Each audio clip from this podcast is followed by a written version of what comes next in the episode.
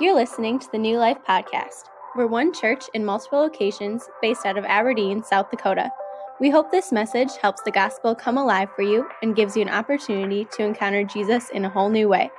For more info on New Life, you can check out our website at www.newlifeaberdeen.org. Let's get ready to listen to today's message. All right, so we have been preaching all summer with a specific theme in mind, uh, which is looking at the Old Testament and just recognizing that their lives look a lot like our lives. And the reason their lives look a lot like our lives is because they lived in a very unsettled time. And I quickly realized as we got into this sermon series, I thought it would take six or seven weeks. And then I realized if we wanted to, we could preach this sermon series for five or six years in the Old Testament because over and over and over again, you see the same thing. You see people having to choose faith over fear and just trusting God in the midst of a broken circumstance. And so, as we get towards the end of it, I want to let you know this fall we're going to be digging into the book of Mark and we're going to be in the Gospels and in the New Testament. And we're going to be there for a while and just looking at Jesus and trusting in Jesus and seeing uh, his promises for us as a church and his heart for discipleship. And so, before we even get there, as we start walking our way through the end of the Old Testament, we find ourselves today in the last book of the Old Testament, and the book is titled Malachi. And so, Malachi lives around 400 ish years before Christ.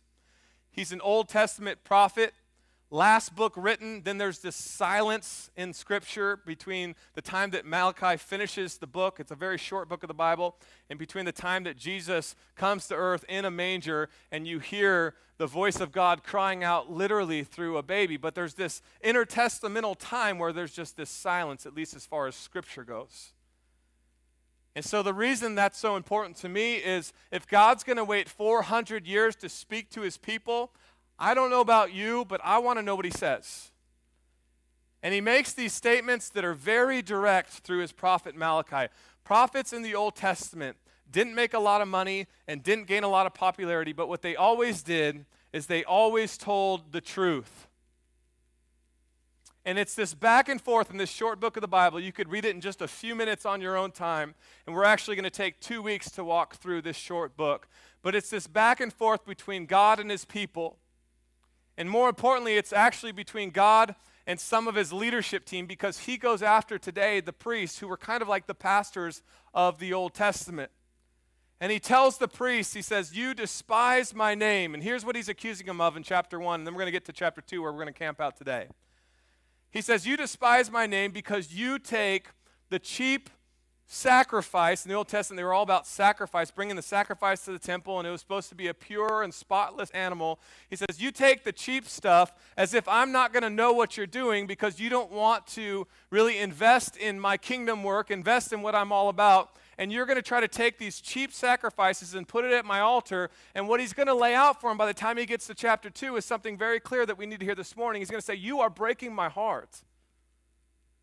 Because I'm a God that's a father and when I see my children not just disobeying me, but the heart behind their disobedience being it's all about me and not about your glory, then I have a huge problem with that. And you are breaking my heart. And it's not necessarily about the gift. Any parents in the second service, or is it all college students? Have you ever had your kid make you a gift that has no monetary value, but it's the best thing you've ever gotten? Maybe it's a little cartoon or something like that. And now maybe you will have a kid that's a college student, you're going, I just wish they would be that thoughtful once again because I used to be so perfect in their eyes and now I'm not quite that perfect. It's not about the gift. It's not about the spotless lamb. I mean, this was just a rule to make a point. God's saying, You put me not second or third. You put me last on your priority list. And I have a massive problem with that. And so then he gets to chapter two, where we're going to spend time today. And I just think it's ironic or providential. I'm not sure even how I feel about it, but this is where we land today at the end of the Old Testament. God goes after marriage. Any single people in church on this right side today? Right? I don't want to call anyone out at all. I don't want to do that. Yeah, and you guys are just stone cold. I'm just kidding. Right? He goes after marriage and he specifically goes after two things that we're going to hone in on today. He says it is not okay what you're doing. And he accuses them of two things because he's God and he knows everything. And so I want you to pay attention to the two things that he brings to light. Number one, and this is for our single crowd that's too embarrassed to raise their hand in church. Maybe you'll raise your hand online because no one can see you. He says, I have a problem with the fact that you're not just dating people that don't love Jesus. You're not just courting people that don't love Jesus, you're, you're marrying people that don't love Jesus. And I'm giving a kind of a New Testament twist because we know that Christ isn't on the scene physically on earth for another 400 years. But that's what he's saying to his church because 2,400 years later, the same ground rules apply. He says, I have a problem with the fact that you take people and you marry them, and they don't love God, they don't follow God, they want nothing to do with me, they have their own gods that they worship, and I'm just going to be very blunt with you as a heavenly father, your life's not going to go well because of it. And so his first accusation against them is that they marry people that are outside of the faith. And then the second thing he does has been going on since the beginning of time, since sin entered the world. He goes after these priests, these pastors of the day, who are taking in their trophy marriages and, and, and, exchanging them for a trophy wife. And they're taking their wives they've been married with a long time and then exchanging them for someone that's younger, someone that doesn't love the Lord. And God just gets after it. He holds no punches in this conversation. So we're going to start in Malachi 2:10. If you write notes, there'll be a few things that I think would be worth your time to write down, especially if you're still young and single. You can write them on your phone and we'll trust that you're not texting. But here's what he says He says, Have we not all one Father? Has not one God created us? Why then are we faithless to one another? And check this out, underline it profaning the covenant of our fathers. And so he chooses to use this harsh, harsh language to get his children's attention right out of the gate. He's actually talking to his pastors of the day, and he says, There is this thing that goes on in marriage, and it's not just a contract, and I'm going to explain that more later. It's not just a set of rules that you follow, it's not just based on your preference or convenience or a season of life. It's not a contract, it's a covenant, and it's till death do us part. And you're not taking it seriously to the point where you're exchanging your godly wives for people that don't love the Lord. He says, That to me is an abomination. That to me is profanity. And I wanted to find what a covenant is in very simple terms. A covenant, and it doesn't even have to be about Christianity, it could just be about a covenant in your life. A covenant is a vow of devotion to a specific cause, to a specific person, or in this case, a creator, God Himself. And so God lays this foundation of what a covenant is before his people. And I want you to think about it in terms that we can all understand. So a covenant could be, you know, going through citizenship as an American citizen. It can be uh, a military covenant. It could be marriage. It can be a variety of things. But it's this bottom line of saying, I am vowing a devotion that's not time limited to this cause. Let me give you an example of what that looks like.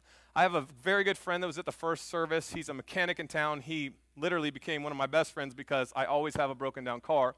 And so uh, I have teenagers too, which makes it even more prevalent. But he's helped me out like a gazillion times. He's sitting in the front row.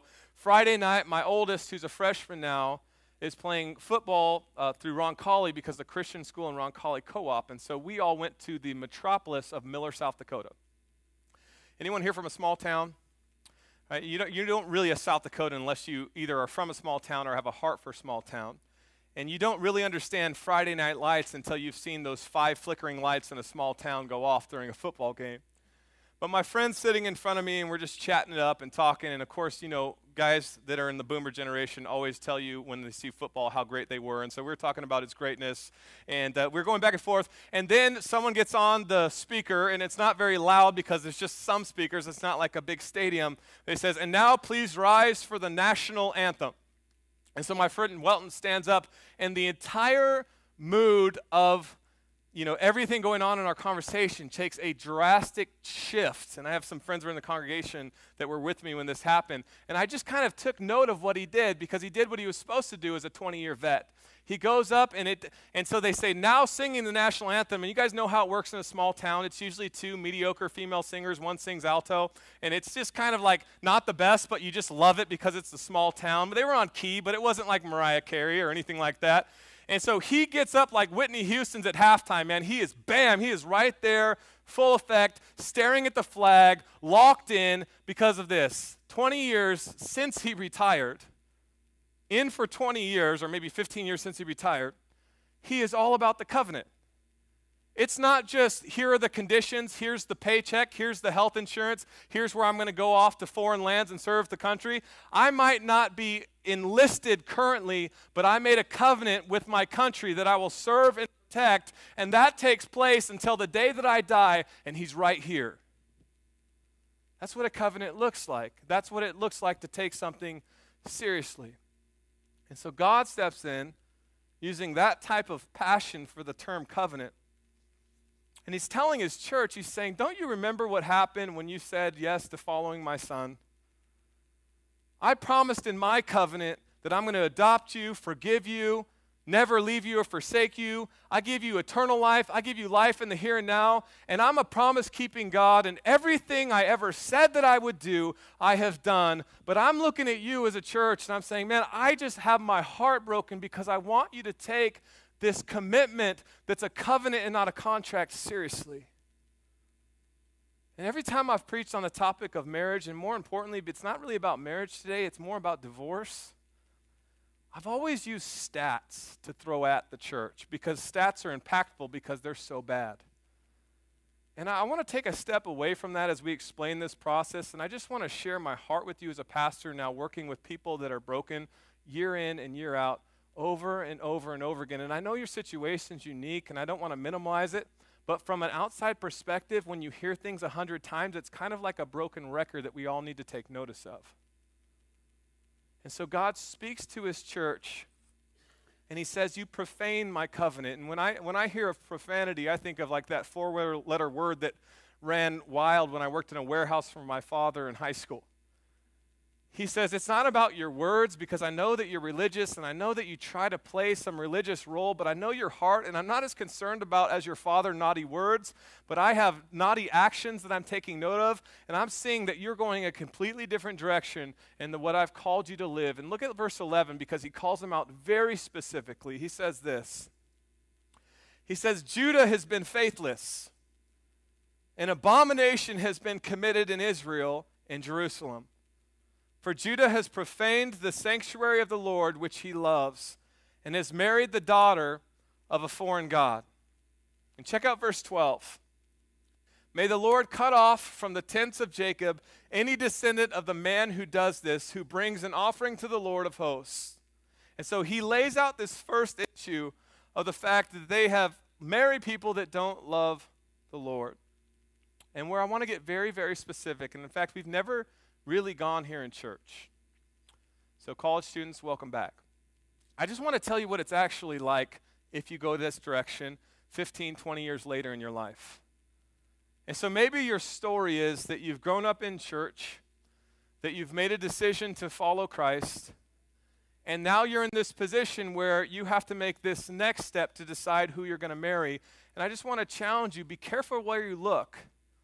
Like, I know that family restaurant where Dallas Goedert was knocked out cold is a great place. I really do. I, I mean, that's just a great spot. And I can't get nothing from you guys today.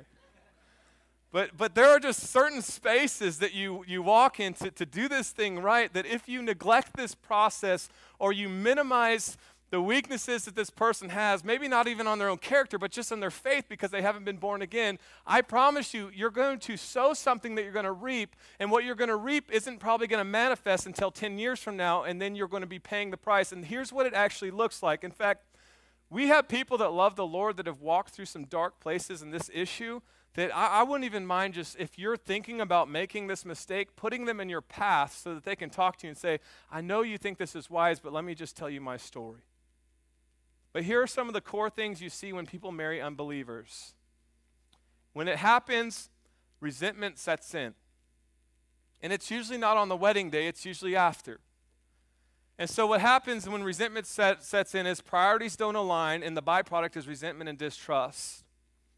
And so you walk through this process, you get married in a church, and, and the person kind of adapts on some level the values that they say that they think they want you to hear. And then all of a sudden, because you know in your heart the, the transformation hasn't really taken place, all of a sudden, years later, resentment starts to set in. And it goes from this place of jumping through some religious hoops with you to all of a sudden now their true colors are coming out. And every time you see, here's the resentment Every time you start to see couples in church, because you're still committed to the process, that love the Lord, that have their problems, have their differences, but kind of serve the Lord together, and you see the covenant take place the way it's supposed to, every time you see those other couples in church, a part of your heart just simply resents the fact that that's not your story. Right? Resentment sets in when all of those things that you're supposed to do, even though you knew their heart wasn't right 10 years ago, all of a sudden now they're making excuses, they're skipping the process, and your resentment is growing because you know in your heart this isn't the way it's supposed to be. Here's the second thing that you always see when a believer marries someone who's not a believer you see these family problems start to surface. And, and just to be very real, it's not always the case. A lot of times it's the wife. It's the wife who's saying, Man, I thought that if I just said I do in this situation, that eventually they'd figure out because I have so much charm and they love me so much that somehow supernaturally that's going to translate to the love that they should have for God. And even though you look at Scripture and you go, there's no way that can be true, somehow because you want to believe lies, you start believing them. And the family suffers because you have kids, and when they're young, hear me say this when they're young, they're confused. When they're old, they resent you. And what they end up doing with their life is they say, I want to make this decision on what I believe about faith and the gospel and Jesus, but I feel this disconnect because mom says this thing over here. We'll use mom as an example because she's kind of the stereotypical one that tends to get it nationally. She's the one going to church, she's the one serving in the local church. But dad, he kind of has this faith over here, and it's this faith of I'll see you at Christmas and I'll see you at Easter, but don't disrupt my pattern of life because I have my priorities, and about the fifth or sixth down the line is doing what God wants me to do. Not always true, but a lot of times it's true. And so the kids get confused, and maybe you've seen that take place in your own life. And the last thing I want to share with you on this topic is this that intimacy typically lacks. And you can take that to mean something physical because it could be. But my experience 20 years into the process of being with the same person is that the physical stuff is just a manifestation of the emotional stuff. Are you awake? And so what happens is now, because the closest people in your life are those people that you can share anything in your heart with, now because you have this spouse who you can talk about football with and work with and, you know, child discipline issues with, you can talk this surface level conversation with. You can't share the intimacy of your heart with them. Now, because you have those issues going on, there's kind of this arm's distance where the resentment grows, and the end result is there's a lack of intimacy. And so many times it's incredibly tempting to say, Man, I know biblically I'm not supposed to throw in the towel, but everything in my heart wants them to. God knows these things and He loves His children. And he knows the end result of marrying an unbeliever is emptiness, disparity, knots in the stomach. And he's telling his pastors, he's saying, What are you doing? Where in the world did you go so off course when you're supposed to be taking care of the priesthood that you thought in your mind that this was the right decision? And so he's incredibly frustrated with his pastors, his priests. And then he says this in verse 13. He says this But you say, Why does he not? Because the Lord was witness between you and the wife of your youth, to whom you have been faithless, though she is your companion and your wife by covenant. He says, Did he not make them one with a portion of the Spirit in their union? And so it's this idea that we're going to get into in just a second where it's not one person and one person in marriage, it's three people, and God's at the center of everything. He's saying, Did I not make their union one? Was I the center of this process when it started? He says, And what was the one God seeking? Godly offspring. So guard yourselves in your spirit, and let none of you be faithless to the wife of your youth. He's giving them this rally cry where he's critiquing them, and then he's encouraging them to press on. And here's the last verse, and it's translated differently depending on the Bible that you have. And I want to get to that just a second, but hear what he says. He says in verse 16, he says, For the man who does not love his wife but divorces her, says the Lord, the God of Israel, covers his garment with violence, says the Lord of hosts. So guard yourselves in your spirit and do not be faithless. Here are the takeaways that I want us to leave with as a church. And these are just thoughts I have when I look at this text. I say, man, here are the things that are real in real life.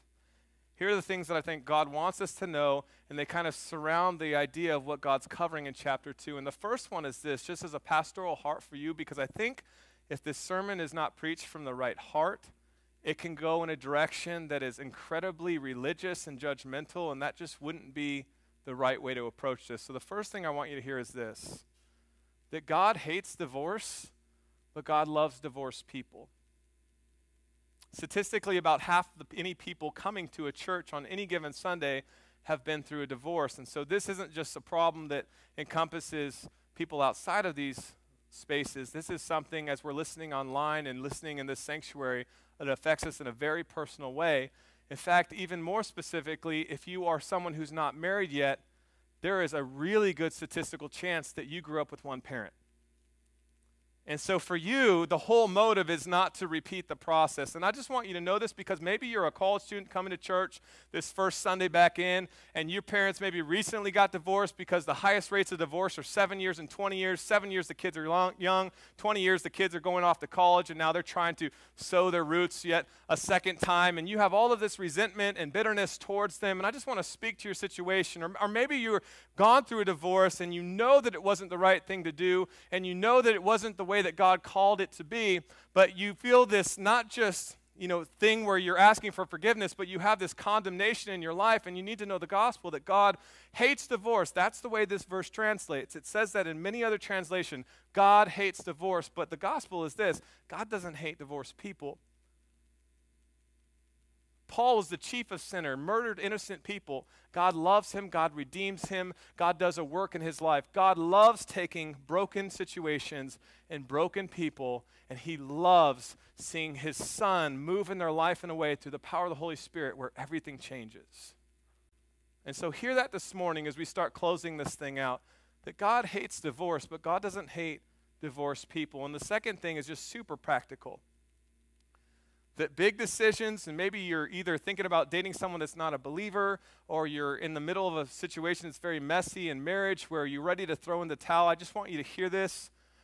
Big decisions have massive consequences, or big decisions have big consequences. And here's the real truth that if you're thinking about saying, I'm going to let this stuff go over here because it's getting too frustrating and difficult, and I'm ready to start over at this stage in my life, just hear me say this. If you have kids specifically, here are some of the core consequences. Your finances are going to get blown up. Your kids are going to spend half their time with you and half their time with someone that you've grown bitter towards. And even worse yet, statistically, they're probably going to find someone else, and so they're going to spend half their time being raised by a stranger. There's all sorts of things when you break the covenant that the Bible says is something that God is breaking the heart of God. And it literally says in this text, He says, You are covering my altar with tears because your big decisions have big consequences. And so he's giving this to his church now, thousands of years later, as something that's so practical that we can literally insert ourselves in the storyline and not skip a beat, even though culturally everything seems to have changed. So here, here's the last thing that I want to share with you, and I want to drive this home. And if you're married, this is maybe something that you can bite on. If you're not married yet, hopefully you can take some notes. But here is what marriage looks like. And I just want you to write this idea down. This is the big idea this morning. It takes three for the two to become one. And so the Bible says in Genesis, when Adam and Eve, you know, are united before God, that God is right in the middle of that process to the point where he creates Eve for Adam, and Adam says, It is good. And the Bible talks about this in the context of the two becoming one. But hear me say it again. If you are not married yet specifically, hear me say this because this could save you massive heartache in your future. It takes three for the two to become one. And so when I do weddings at the church, probably six or seven a year on average, there's people from different walks of life, and there's this process that we walk through. But every time they already understand this, even if they don't live it out, because, uh, and that's part of the, the marriage process to decipher the difference. But they'll, they'll come to church and they'll get married in the church, and they always have this thing that stands about right here, and all the groomsmen have to wake their way at the end of the service behind the bridesmaids so that everyone can see this symbolic process take place and it can be a candle, it can be a knot, it can be a cross, but it's always in this idea that the three it takes three for two to become one. And so they'll say, they'll take this symbolic candle. You guys tracking with me? Anyone ever been to a wedding?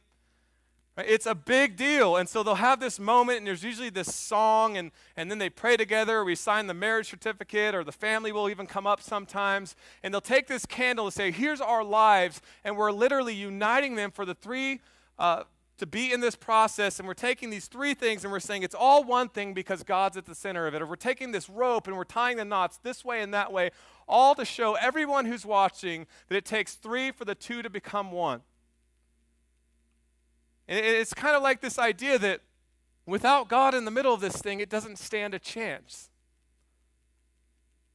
And it's this whole idea of covenant. I want to show you very clearly this is the most practical takeaway that we'll have this morning. We're going to close in prayer in just a little bit, but I want to show you the difference. The Bible talks about covenant, and we live out marriage like a contract. And so here are the core differences, and you can write them down or screenshot or whatever you have to do. A contract marriage, this is actually from the Trinity Church in Arizona, is between two people. In fact, any good contract is usually between two people, and in business, you have to have these types of contracts, or you're going to be in massive trouble when someone breaks the rules. A covenant is between three people. A contract says, I'm going to seek my best interest, and it's a business type of setting. Because if I don't seek my best interest, then I'm going to get burned. And a covenant flips everything on its head as it says, I'm first going to, you and I both are going to surrender to God over us, and I'm going to seek God's will for our best interest because God's in the middle of this thing. In a contract, we negotiate terms. In a covenant, we serve each other. In a contract, here's a good Midwestern passive aggressive principle. In a contract, I keep a record of my performance. And more importantly, in a contract, I keep a record of your performance. But in a covenant, covenant, I keep no record of wrong. I'm putting Jesus on display. In a contract, I'm going to punish your failure. I'm not going to necessarily punish my failure, but I'll punish your failure. But in a covenant, I'm going to forgive it. And in a contract, the goal is winning. In a contract, the goal, if you sell homes or cars or anything like that, you know this. In a contract, the goal is always to win, to always get the best terms. But in a covenant, the goal is to worship. And lastly, here's the best one. In a contract, it's a professional relationship, but in a covenant, it's personal. And it's not just between the two of you, it's between the three of you. And God is saying, I remember when you said your vows, and I now know that your heart has gone astray. And what I'm asking you to do is not just deal with that person over there that's driving you crazy in this season. I'm asking you to look up and deal with me. And because I know that when you deal with me, all of a sudden these things on the peripheral are going to get better. I was telling our first service, I used to have this dream home I thought it was our dream home. We lived there like two years, and it was on the north side of town. For all you north side of town people, you know what I'm talking about. Um, it's just like peaceful, and, and it's 6 p.m. on any given day. The, the bells at Presentation College would go off. We just loved that house.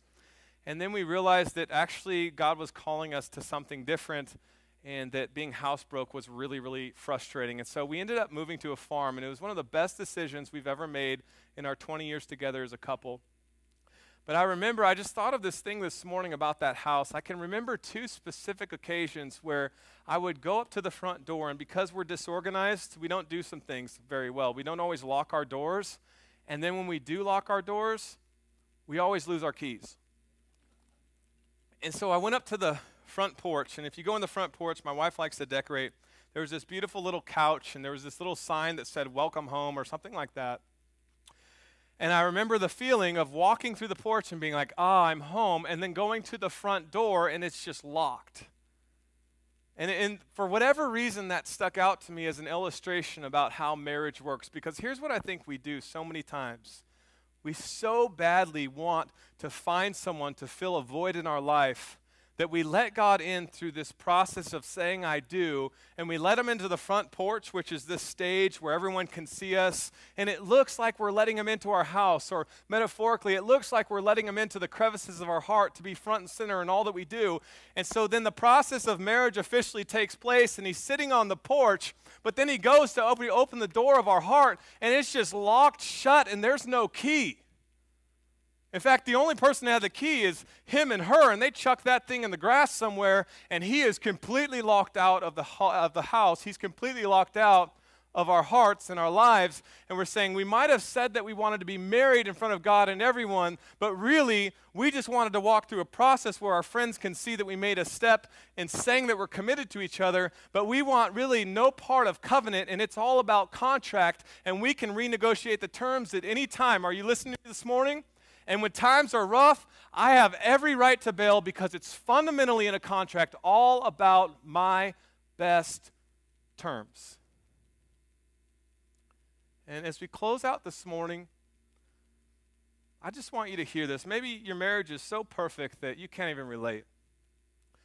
I can just tell you, you're probably not going to do well at New Life because there's a lot of people that struggle, all right? But for the rest of us, marriage is not always easy. In fact, every single time, this is what I've done strategically. I have stopped telling my wife, who's at the first service, anytime I'm going to talk about marriage because it's almost like for some reason everything gets sabotaged.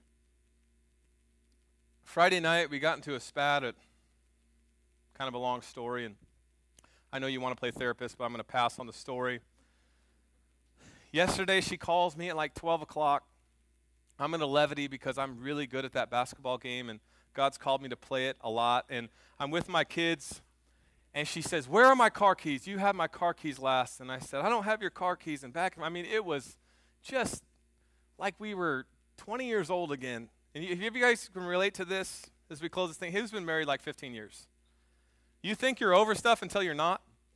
That's us. And so we start fighting. I'm like, what, what are we even fighting about? This is the dumbest conversation. Obviously, you lost your keys and you're blaming it on me. And and so I said, Well, where's my wallet? And she said, I don't have your wallet. And it was just like this deal. And, and I, I don't want to get too personal, but um, she hung up on me.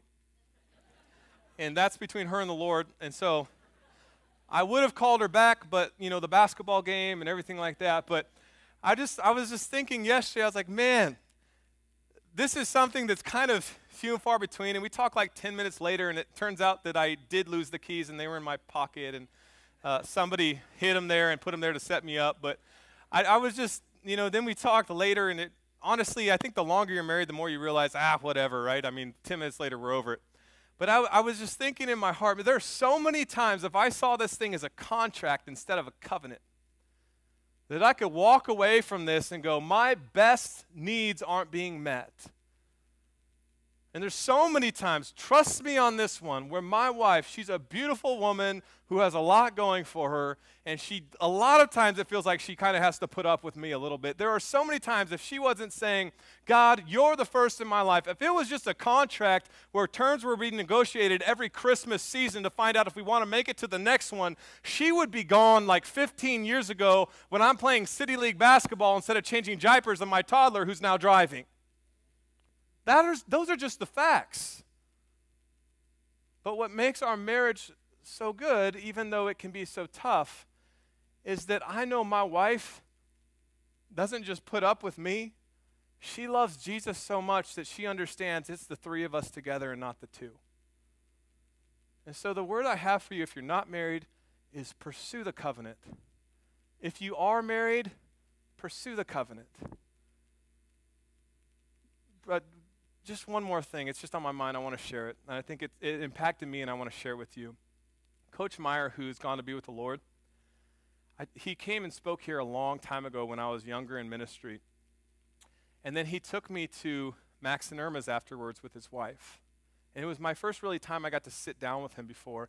And I think within six months he died. But he said in this gruff voice, and maybe you knew Coach Meyer, he's like the legend of coaching in Aberdeen at Northern.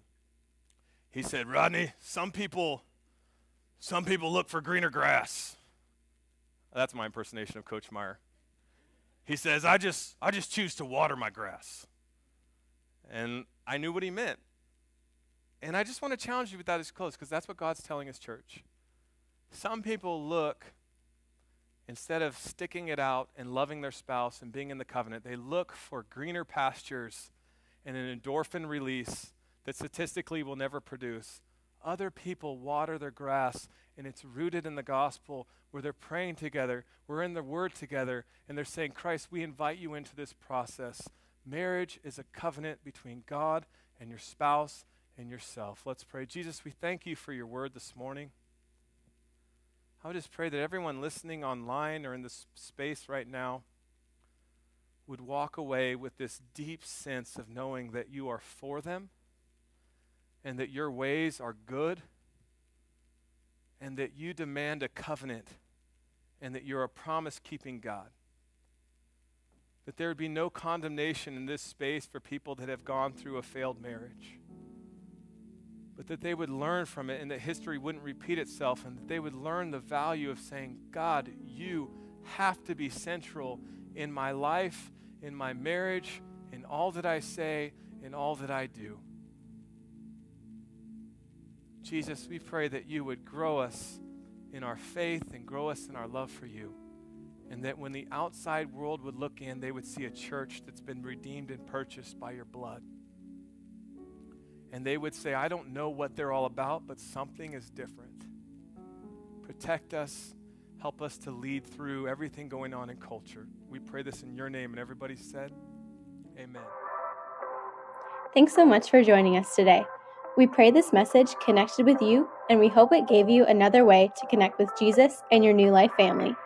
For more ways to get plugged in here at New Life, you can visit our website at www.newlifeaberdeen.org.